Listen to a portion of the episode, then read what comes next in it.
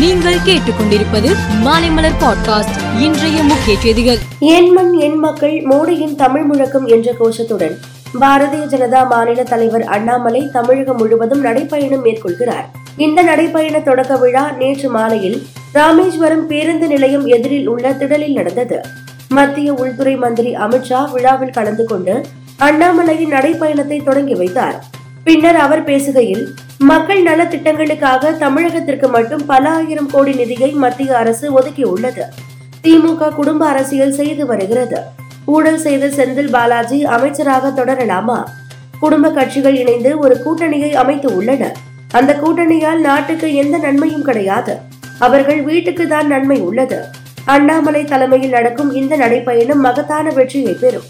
தமிழகத்தில் திருப்பு முனையை ஏற்படுத்தும் என்றார். டாக்டர் அன்புமணி ராமதாஸ் தலைமையில் நடைபெற்ற என்எல்சி நிறுவன முற்றுகை போராட்டத்தில் வன்முறை வெடித்தது. கண்ணீர் புகை குண்டு வீசப்பட்டது. போராட்டக்காரர்கள் கற்களை வீசியதில் இருபது போலீசார் காயமடைந்தனர்.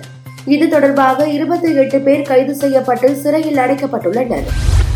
ரஷ்ய விண்வெளி ஏவுதளத்தை பார்வையிடுவதற்காக தேர்வு செய்யப்பட்டு இருக்கும் ஐம்பது மாணவ மாணவிகளுக்கு பாராட்டு தெரிவிக்கும் நிகழ்ச்சி சென்னை கஸ்தூரி ரங்கன் சாலையில் உள்ள ரஷ்ய கலாச்சார மைய வளாகத்தில் நடந்தது. இதில் பள்ளிக்கல்வித்துறை அமைச்சர் அன்பில் மகேஷ் பொய்யாமொழி கலந்து கொண்டார். அப்போது ஆசிரியர் பணியிடங்கள் குறித்து ஆசிரியர் தேர்வு வாரியம் மூலம் அறிவிப்புகள் வர உள்ளது. மிக விரைவில் அனைத்து ஆசிரியர் பணியிடங்களும் நிரப்பப்படும் என்றார்.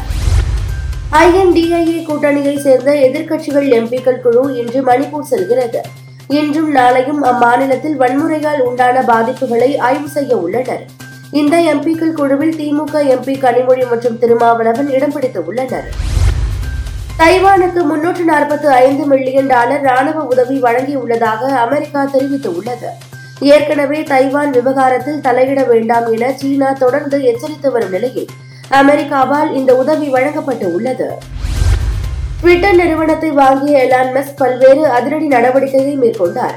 இறுதியாக ட்விட்டரை எக்ஸ் என மாற்றினார். மாற்றங்கள் செய்த போதிலும் மாத பயனர்களின் எண்ணிக்கை அதிகரித்து உள்ளதாக தெரிவித்துள்ளார்.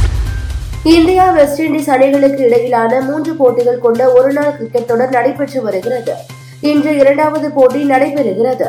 இந்த போட்டியில் வெற்றி பெற்று தொடரை கைப்பற்றும் நோக்கில் இந்திய வீரர்கள் களமிறங்குவார்கள். முதல் போட்டியில் வெஸ்ட் இண்டீஸ் நூற்று பதினான்கு ரன்னில் சுருண்ட நிலையில் இந்தியா ஐந்து விக்கெட் வித்தியாசத்தில் வெற்றி பெற்றிருந்தது. மூன்றாவது போட்டி ஆகஸ்ட் ஒன்றாம் தேதி நடக்கிறது. இங்கிலாந்து ஆஸ்திரேலியா அணிகளுக்கு இடையிலான ஆஷஸ் தொடரின் ஐந்தாவது டெஸ்ட் லண்டனில் நடைபெற்று வருகிறது.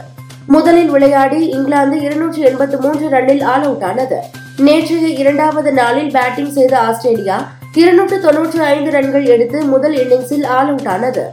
அந்த அணியின் ஸ்மித் எழுபத்தோரு ரன்கள் சேர்த்தார். மேலும் செய்திகளுக்கு மாலை மலர் பாட்காஸ்டை பாருங்கள்.